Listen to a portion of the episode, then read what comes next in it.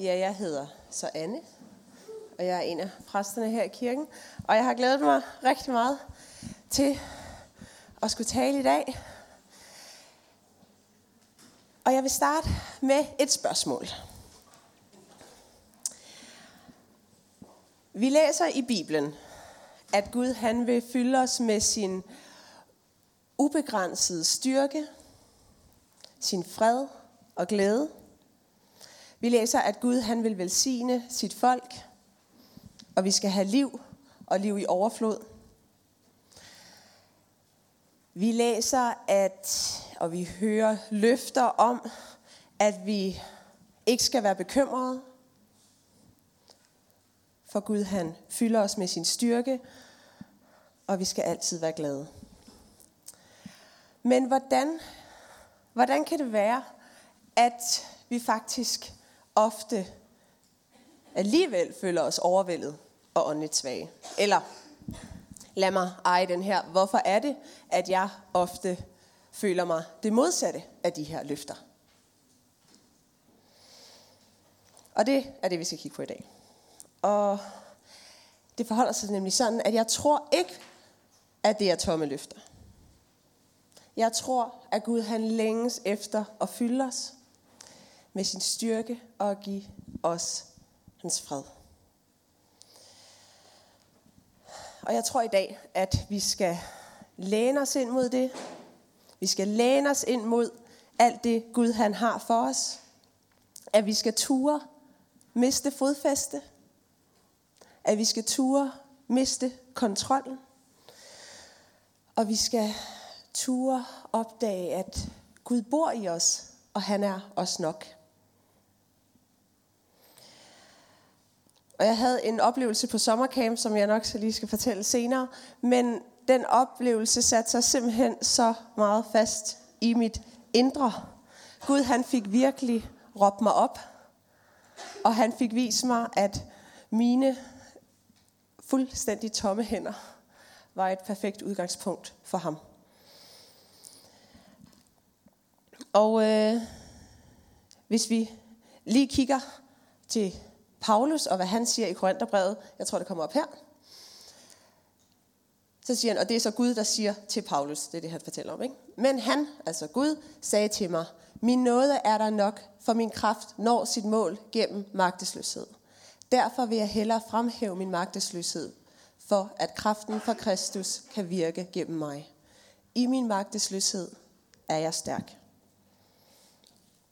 Jeg tror, mange af jer kender det her vers.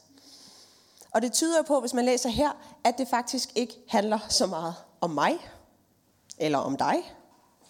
At Guds virke på jorden, Guds virke i blandt os, ikke er afhængig af dine evner, skills, energiniveau, øhm, alt hvad du kan præstere og øhm, ligesom samle sammen til det, du kan. Men det afhænger af Gud. Og det er jo fantastisk. Og det er det, vi skal være sammen om i dag. Jeg har givet, dig, jeg har givet jer øh, konklusionen, så ved I, hvor vi ender. Øh, men hvis du er her i dag, og du ikke kender Jesus, eller Gud, eller har en idé om, hvem, hvem Gud er, så håber jeg bare, at du vil føle dig opmuntret til at undersøge og udforske troen på en kærlig Gud, der bare elsker dig, som kender dig, som er for dig, og som længes efter at give, give dig hans glæde og fred. Amen. Og hvis du har kendt Jesus i mange år, så tænker jeg, så håber jeg, at de her tanker må opmuntre dig, som de har opmuntret mig, men at de også virkelig må udfordre dig i dit syn på Guds virke i din hverdag. På en helt grundlæggende måde. Og vi skal læse en historie fra Bibelen, fra Markus evangeliet. Og det her det er en historie, hvor vi ser glemt af, hvordan Gud opererer. Vi ser glemt af, hvordan Gud han bruger os til at velsigne andre omkring os. Og det starter med, at de sejler i en båd. Så sejlede de, og det vil så sige Jesus og hans disciple til et øde sted for at være alene. Men mange så dem tage afsted, og de genkendte dem, og fra alle byerne strømmede folk sammen til fods, og de nåede frem før dem. Da Jesus kom i land, så han en stor folkeskare, og han ynkedes over dem, for de var som får uden hyrde, og han gav sig til at lære dem om mange ting. Da det allerede var blevet sent, kom hans disciple hen til ham og sagde, Stedet her er øde, og det er allerede sent. Send dem bort, så de kan gå hen til gårdene og landsbyerne her omkring og købe sig noget at spise. Men han svarede dem, giv i dem noget at spise. De sagde sig til ham, skal vi gå hen og købe for 200 denar brød, så vi kan give dem noget at spise? Men han sagde til dem, hvor mange brød har I? Gå hen og se efter. Og da de havde gjort det, sagde de, fem og så to fisk. Så sagde han, at de skulle få alle til at sætte sig ned gruppevis i det grønne græs. Og de slog sig ned i klynger, nogle på 100, andre på 50. Og han tog de fem brød og de to fisk, så op mod himlen og velsignede dem. Brød brødene og gav sine disciple det, for at de skulle dele det ud til folk. Også de to fisk delte han ud til alle. Og alle spiste og blev mætte. Og de samlede stykker sammen, også af fiskene. 12 kurve fulde. Det var 5.000 mænd, der havde spist. Og jeg synes, bum, jeg synes, den her historie altid har været, virket rimelig uoverskuelig. Øh, nu kan jeg godt lide at planlægge og organisere og sådan noget. Prøv lige at tænke på, hvad de her disciple. Der sidder altså 5.000 mænd plus kvinder og børn. Og så lægger Jesus op til, som det mest naturlige, at de, altså disciplerne, skal give dem mad hvilket organisatorisk mareridt. Og jeg tror, at de må have tænkt, at Jesus var ved at få pip. Det kan du bare oversætte, som du vil, Liselotte. Øhm, men de må have tænkt, at der var et eller andet riv, ravne galt. Det kunne jo ikke lade sig gøre. Og jeg kan lige forestille mig, at de har kigget chokeret og uforstående på Jesus, når han står og siger, jamen, øh, I kan bare give dem noget at spise. Og øh, jeg har øh, gået og tænkt lidt over den her historie øh, det sidste stykke tid. Og jeg tror bare ikke, at de har hentet de fem brød og to fisk, og tænkt, at her kom de med løsningen. De må have hentet det for ligesom at sige, okay, vi henter lige madpakken alle sammen. Er der nogen, der henter den? Og så lige viser Jesus, hvad der egentlig er, så vi kan komme videre med en anden løsning. Jeg tror ikke, de har præsenteret madpakken for Jesus og tænkt, her har vi den. Det skal nok gå. Fordi det er jo absurd, det giver jo ingen mening. Og jeg, de må have følt sig sådan rimelig magtesløse i den her situation, når Jesus så også beder dem om at organisere folk i grupper. Nu er det bare øh, grupper af sultne folk. Det ændrer jo ikke på mængden af mad.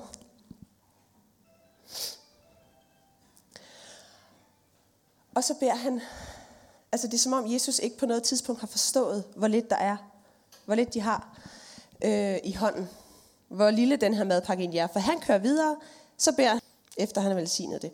Og jeg tænker, at disciplene, eller jeg vil i hvert fald være sådan lidt, okay, okay, det nytter ikke at argumentere, det bliver hurtigt. Vi kommer hurtigere videre til den rigtige løsning ved lige at køre med på det her, Jesus han øh, har gang i. Så vi prøver det. Og så lige pludselig, foran deres øjne og gennem deres egne hænder, så sker der et mirakel.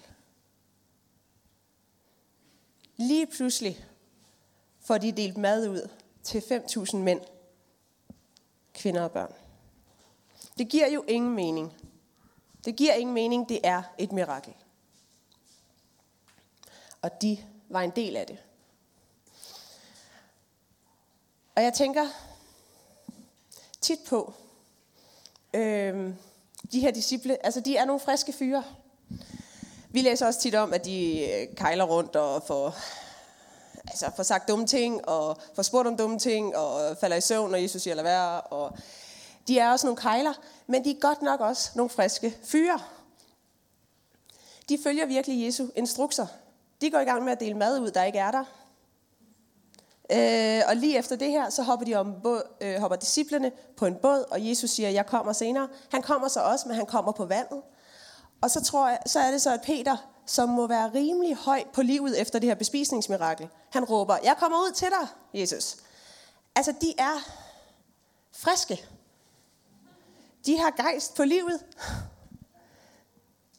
Og jeg tror, at øh, Peter og de andre disciple for den sags skyld, jeg tænker, at de må have opdaget, at alt det her, Jesus har gang i, alt det her, han siger, de gør, det, jeg tænker, at de ret hurtigt må have opdaget, at det bliver ikke stoppet af, hvor lidt de kan, hvor lidt de fatter, øhm, og hvor lidt de vil kunne løse den situation. De må ligesom have indset, at deres egen tvivl og afmagt i situationerne ikke kommer til at stoppe Jesus for at gøre det, som han vil. Og hvis man ligesom har indset det, så er det jo bare med at stille sig i kø, så man kan blive en del af et mirakel, et bespisningsunder eller en søvandring midt om natten. Hvis vi virkelig indser, at vi, vi kommer ikke til at stoppe Gud, hvorfor så ikke hoppe med? Hop med på eventyret. Og jeg har gået og tænkt, som sagt, meget over det her, over hvor, hvordan Gud virker til, øhm, han virker til ikke at blive stoppet af vores komme til kort. Og samtidig så er det også som om Gud han prøver at få os til at forstå, at vi ikke forstår noget. At Gud ikke kan blive puttet i en boks. At Gud ikke kan blive passet ind i vores planer. Han kan ikke blive passet ind i vores øh, organisering.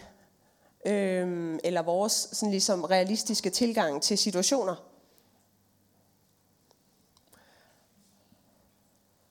Og jeg tror, jeg tror, at Gud vil tale til dig i dag om at ture træde ud. Træd ud i det, som Gud han leder dig til. Uanset hvor lidt du har i hænderne. Uanset hvor lille den madpakke er, måske er det bare en lille snack, du har, som du kan bidrage med. Men jeg tror, at Gud vil tale til os, vil tale til dig i dag om at træde ud i det. Og der er to ting i det her. Det ene er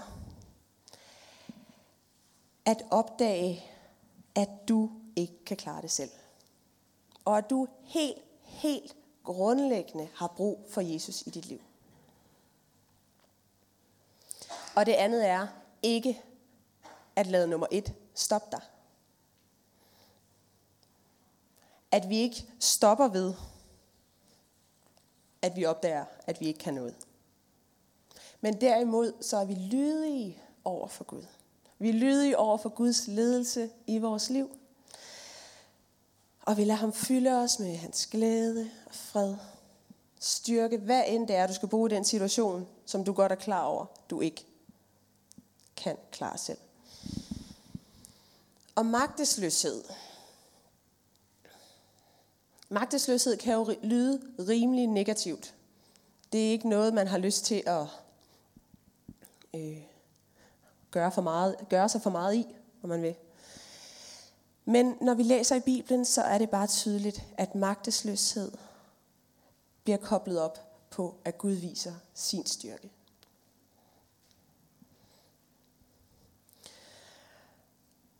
Og hvad vil det så sige, at Gud han er stærk i magtesløsheden? Det er jo egentlig selvmodsigende, og hvis vi skal være ærlige, hvis du skal være ærlig, hvis jeg skal være ærlig, så har vi jo lyst til ikke at skulle teste den her påstand om, at Gud er stærk i vores magtesløshed. Det ville jo være rart, hvis vi aldrig skulle derud og mærke, at vi er lost.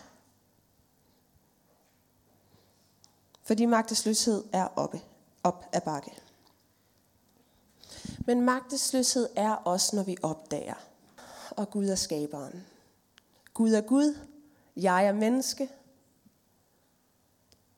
og jeg har helt, helt, helt grundlæggende brug for ham. Ikke bare som sådan en lille talisman eller en lille ting, jeg kan bede til, der hjælper mig i hverdagen, men at jeg er tom og fortabt uden min Gud. Sand overgivelse er. Sand overgivelse starter med, at vi opdager vores egen magtesløshed og vores skabers magt. Og det kan være, at du synes, at det her det har været over et deprimerende budskab. Men jeg synes faktisk, det er ganske opmuntrende. Så hæng ved. Gå ikke ud nu. Øhm, men jeg havde som sagt en oplevelse på sommercamp. Øh, og sommercamp er jo helt fantastisk.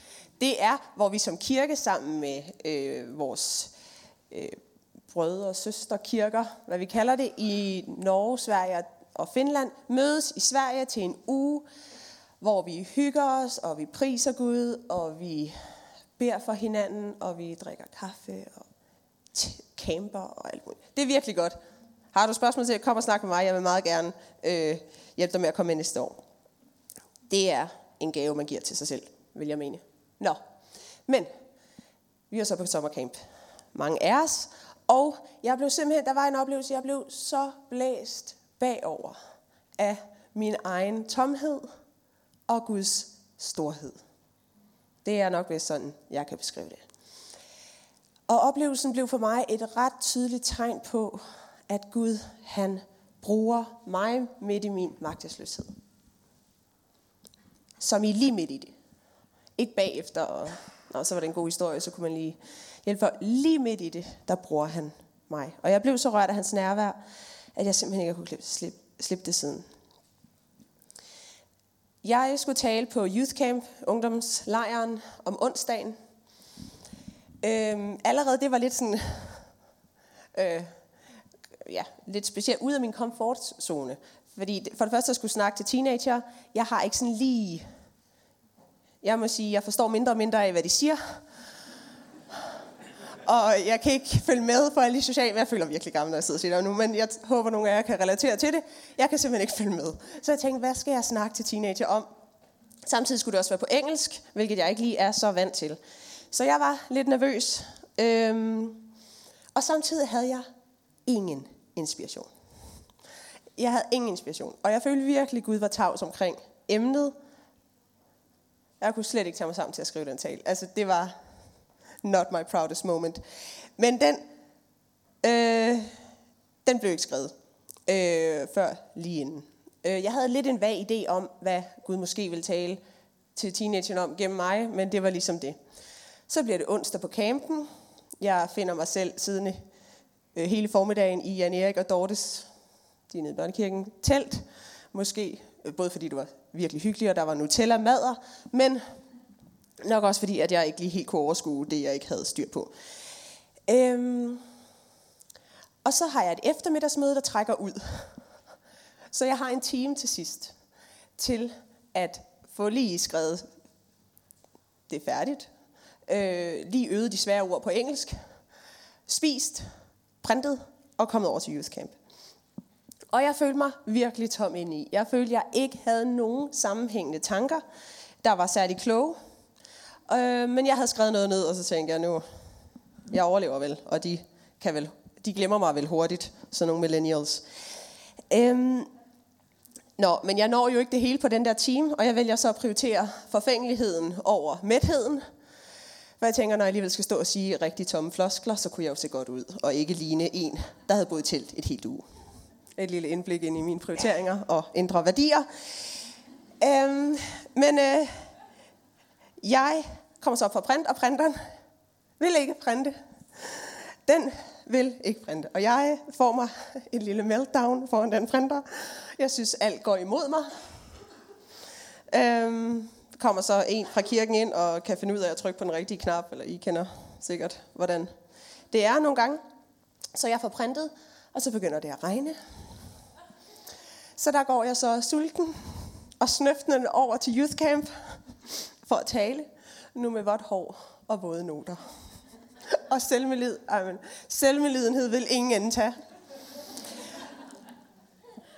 Det, ja, jeg var glad for, at jeg ikke mødte nogen på vej derover. Og da jeg så kommer over i teltet på Youth Camp, som er på den anden side af vejen, så fortæller lederne mig, at alle teenagerne har været på outreach. Altså de har været inde i den nærliggende by for at fortælle folk, at Gud elsker dem. Det gør de hvert år. Og de er lige kommet hjem. Det var bare sådan, at der var ikke nogen, der ville snakke med dem i år. Og det regnede. Så det telt, jeg går ind i, der sidder 120 våde, trætte og deprimerede, eller skuffede teenager. Måske mit værste mareridt. Øh, og inden vi skal tale, inden jeg skal tale, så laver de lige en leg.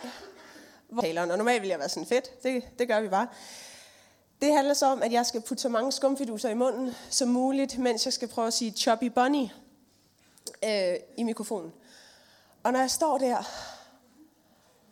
og har munden fuld af skumfiduser og prøver desperat ikke at sådan noget sukkersavl og sådan, nej, så er det bare, at jeg siger, okay Gud, nu har du mig. Altså, der er ikke noget stolthed tilbage i mig. Hvis ikke jeg var tom før, så er jeg tom nu. Nu må det være dig, Gud, for der er intet inde i mig. Jeg kommer så lige ned på min plads i fem minutter, inden jeg skal op og tale, og der føler jeg så, at Gud han giver mig et andet budskab, jeg skal dele med de her teenager, end det jeg havde forberedt. Og jeg når at tænke, det er nok det dummeste tidspunkt i verden, at jeg dropper mine noter. Jeg ved ikke, om nogen af jer nogensinde har haft en klap gående ned til eksamen. Det har jeg. Og man sidder og læser igennem sit oplæg og tænker, når den her, det sidste ord er sagt, så er der ikke mere tilbage. Det var sådan, jeg havde det der. Jeg tænkte, det giver ingen mening at droppe de her noter. De var ikke gode. Men det var det eneste, jeg havde. Og så lige pludselig slår det mig. Måske var det faktisk det bedste tidspunkt. Måske var det faktisk det bedste. Fordi hvis det går galt, så kan jeg sige, at det var Gud. Og hvis det, og hvis det gik godt, så var det også Gud, og det var okay. Så jeg tænker, fint nok, øh, jeg går så op for at tale, og har stadig sådan klister rundt om munden, fordi jeg skal så og mikrofonen klistrer til min hånd. Det var bare uoverskueligt. Øhm, men det, der så skete, var, at Gud jo faktisk brugte mig midt i det kaos inde i mig. Gud, han ledte mig. Han talte gennem mig. Øhm, jeg fik sagt nogle ting, øh, som gav mig selv åbenbaringer om, hvem Gud var i mig. Hvilket var en mærkelig oplevelse. Men det var en virkelig god tid med de her teenager. Vi fik bedt for hinanden, vi fik opmuntret hinanden. Nogle fik givet deres ja til, at Jesus skulle være deres konge. Og den her aften, den slog bare fuldstændig benene væk under mig. Fordi jeg opdagede sådan virkelig på egen krop, hvordan at Gud ikke har brug for, at jeg kan en hel masse. Faktisk så kan jeg lade ham komme til. Jeg kan lade ham komme til, når jeg stopper med at køre mit eget gong show. Og jeg mærkede, jeg, jeg blev simpelthen så rørt af det. Jeg følte det som en kæmpe krammer fra Gud, der sagde, slap af.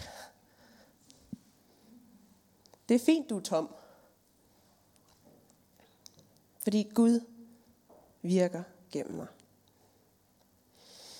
Og jeg mærkede, at, at når jeg turde give slip på, hvordan jeg tænkte ting skulle være, eller også på min egen forståelse af, øh, hvordan ting skulle, hvordan jeg havde planlagt den dag skulle udfolde sig. Når jeg turde give slip på min egen komfort, så kunne Gud jo virkelig komme til. Guds kærlighed mødte mig lige midt i min egen meget tydelige komme til kort. Øhm,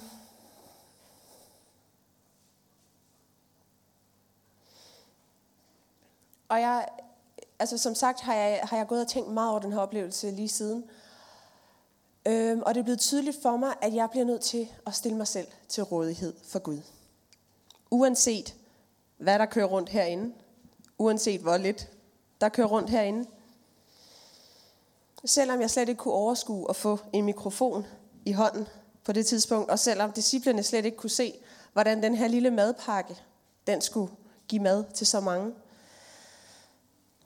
for nogle gange så føler man bare slet ikke, at det kan lade sig gøre. Hvordan? Man kan ikke se vejen frem, men hvis Gud kalder os, hvis Gud kalder os, så må hans styrke, fred, energi, glæde, whatever, det må komme og fylde os. Og jeg tror, hvad nu hvis? Hvad nu hvis, at Guds energi, glæde, alt du har brug for i den situation, han kalder dig til, ikke kommer før du tager det første skridt, men det kommer efter. Hvad nu hvis det først kommer efter det første skridt? Gud gav mig først ordene i munden, efter jeg havde taget mikrofonen og givet fuldstændig op. Jesus han multiplicerede først madpakken, da disciplene havde taget det første skridt og var begyndt at adlyde og gruppere folk og dele maden ud. Og hvis vi lige tager et hurtigt kig for at underbygge min påstand tilbage i det gamle testamente. Israels folk vandrer rundt i ørkenen, og Gud han taler til Josva, deres leder på det tidspunkt. Øhm, og, og Jordanfloden på det her tidspunkt er på sit vildeste og højeste, mest voldsomste stadie. Og det er jo oplagt at sige til Gud, undskyld, men kunne vi lige vente? Bare lige, altså det her er jo øh, virkelig dumt, og vi ved, at det her kommer til at dø hen, eller vi ved, at det bliver stille igen. Øhm, Jordanfloden skal nok blive lidt mere rolig og krydse på et tidspunkt. Men det gør de ikke. Joshua siger, vi kører. Gud kalder, vi går. Og det der sker er, at præsterne, der går forrest for at vide, de skal tage et skridt ud i den brusende flod. Så ved de så ikke, hvad der skal ske, men det er fordi, jeg ved, de skal. Og det er altså først, når vi læser, I kan læse om det i Josua-bogen, det er først, når de tager det første skridt ud i den brusende flod, at der lige pludselig kommer en mur af vand, så alt vandet fra nord stopper op, og de kan gå tværskud over. Det er først, når de tager skridtet ud i dumheden, i meningsløsheden, i magtesløsheden. De går der med pagtens ark, som jeg kan forklare, hvis ikke du ved, hvad det er, så kom over og snak. Øhm, de går med alt det der, de har hele Israels folk bag sig, og så går de ud i en flod. Det er jo dumt, men Gud har kaldt dem. Og de tror på, at lydighed er vigtigere end at kunne overskue situationen. Og jeg synes, det her det giver os et lille glimt af, hvordan det er, at Gud opererer. Igen ser vi her, at det er ikke det med at vente på mere behagelige tider, Vente på, at vi får styrke og kraft til at gøre det, som Gud han kalder os til. Men Gud han kalder os til at elske vores næste. Ikke kun når vi har energi, eller når vi har lyst til det. Du ved selv, hvad Gud han kalder dig til, leder dig til i din hverdag. Og det er ikke kun, når vi har overskud. Og jeg tror nogle gange godt, vi kan ligge på vores sofa og se Netflix, og så taler Gud. Men vi har bare ikke energien. Gud, ikke lige nu. Gud, du må give mig energi nu, før jeg skal gøre det der, før jeg skal gå ind til naboen. Men hvad nu hvis, at energien ikke kom, inden du åbnede døren, gik ind til naboen med noget kage, eller ja, med en skotrækker og hjælp med noget der. Hvad nu hvis energien, freden, overskuddet ikke kom inden, men det kommer efter, eller i opgangen. Det er det jeg der. Hvad nu hvis, når vi cykler hjem fra arbejde, eller kører bil, eller et eller andet, og du lige pludselig får en tanke om, du skal tale med den her person. Du skal lige spørge, hvordan han har det. Ham ved siden af på bussædet, eller ham ved stoppestedet. Jeg tror, der er mange af os, der kører hjem på arbejde og tænker, åh, vi har mange ting, og hvis man har børn, så skal man sikkert også hente dem, og... Eller det skal man jo. lyder til, at jeg har rigtig mange børn, ikke? Nej. Øhm, man har mange ting i hovedet, og man er træt, og det har været en lang arbejdsdag. Men hvad nu hvis, at Guds styrke ikke kommer inden, men efter, når vi erkender, at ja Gud, jeg kan ikke lige nu, jeg er tom, men Gud, du er stærk, og du er trofast, og jeg går ud i det. Jeg stopper op og siger, hej, har du det godt? Må jeg bede for dig, hvis ikke du har det godt, eller også hvis du har. Vi kan altid bruge bønden. Men jeg synes, det er en interessant tanke, for vi kan nogle gange vente på, at Gud fylder os med hans energi, eller fred, eller øh, glæde, styrke. Men hvad, hvis det ikke er sådan, det sker? Er du nogensinde blevet overvældet af Guds kraft foran tv'et på sofaen? Det er jeg ikke. Jeg er blevet overvældet af Guds kraft i mig, af hans ledelse, hans øh, Øh, virke gennem mig, når jeg bare ikke har kunnet overskue at tage til plan A mandag eftermiddag og banke på bordeldøre. Men jeg er kommet afsted, og jeg har gjort det. Eller jeg ikke kunne overskue at tage til family time lørdag eftermiddag hernede, men jeg alligevel er kommet. Eller jeg har sat mig ned og bedt for en, som Gud har prikket mig på skulderen, som jeg, jeg kom i tanke om, sidder jeg og beder. Det er der, jeg bliver fyldt af Guds styrke, hans fred, det han er. Ikke inden. Og jeg tror bare, at hvis vi virkelig, hvis vi virkelig tror på, at Gud han er stærk i vores svaghed, så bliver vi også nødt til at erkende, at vi for det første er svage, men at det jo ikke stopper Gud. Hvis vi bare stopper med, at vi er svage, punktum, jeg bliver hjemme, så når vi aldrig at opdage anden del af sætningen, at Gud er stærk i os. Hvis vi aldrig tør kaste os ud i magtesløsheden og tomheden og usikkerheden, så opdager vi ikke, at Gud bruger os og fylder os. Jeg tror virkelig, at vi må ture lægge af, hvordan ting skulle være. Vores egne planer til side. Så Gud kan virke gennem os, så vi kan mærke Guds ledes i vores liv. Så det ikke handler om os, men at vi ser, at Gud er Gud. Han er kærlig, og han er stor nok til at kunne arbejde med din ufuldkommenhed. Og der er et lidt sjovt sted i prædikernes bog, hvor der står, øhm, den der venter på det hele, den der venter på det helt ideelle vejr, får hverken sået eller høstet. Gud har skabt alle ting, og hans handlinger går over vores forstand. Ligesom vi ikke forstår, hvordan vinden blæser, eller hvordan forstået formes i moderens liv. Hvis vi er optaget af, at alt skal være perfekt, og vi skal have alle ressourcer fyldt op, kommer vi aldrig ud af døren.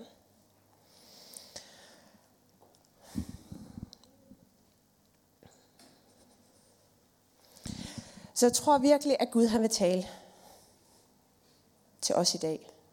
Om at huske, at vi må huske på, at Gud er Gud. Gud er Gud, og han kender os. Han elsker os. Selvom vi kan være tomme, eller selvom vi ikke forstår det hele, eller er magtesløse. Vi er set, kendt og elsket, og det er de sandheder, som vi træder ud af døren på. Vi dropper undskyldningerne, og vi følger Guds ledelse i vores liv.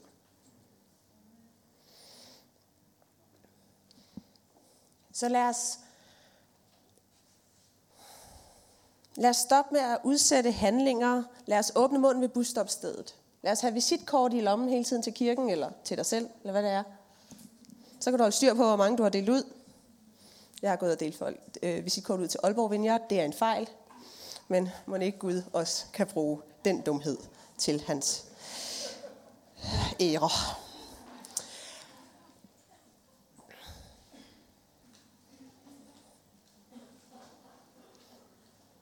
Men du har brug for Gud. Og det er en god ting. For når du finder ud af, at du har brug for ham, så kan han komme til.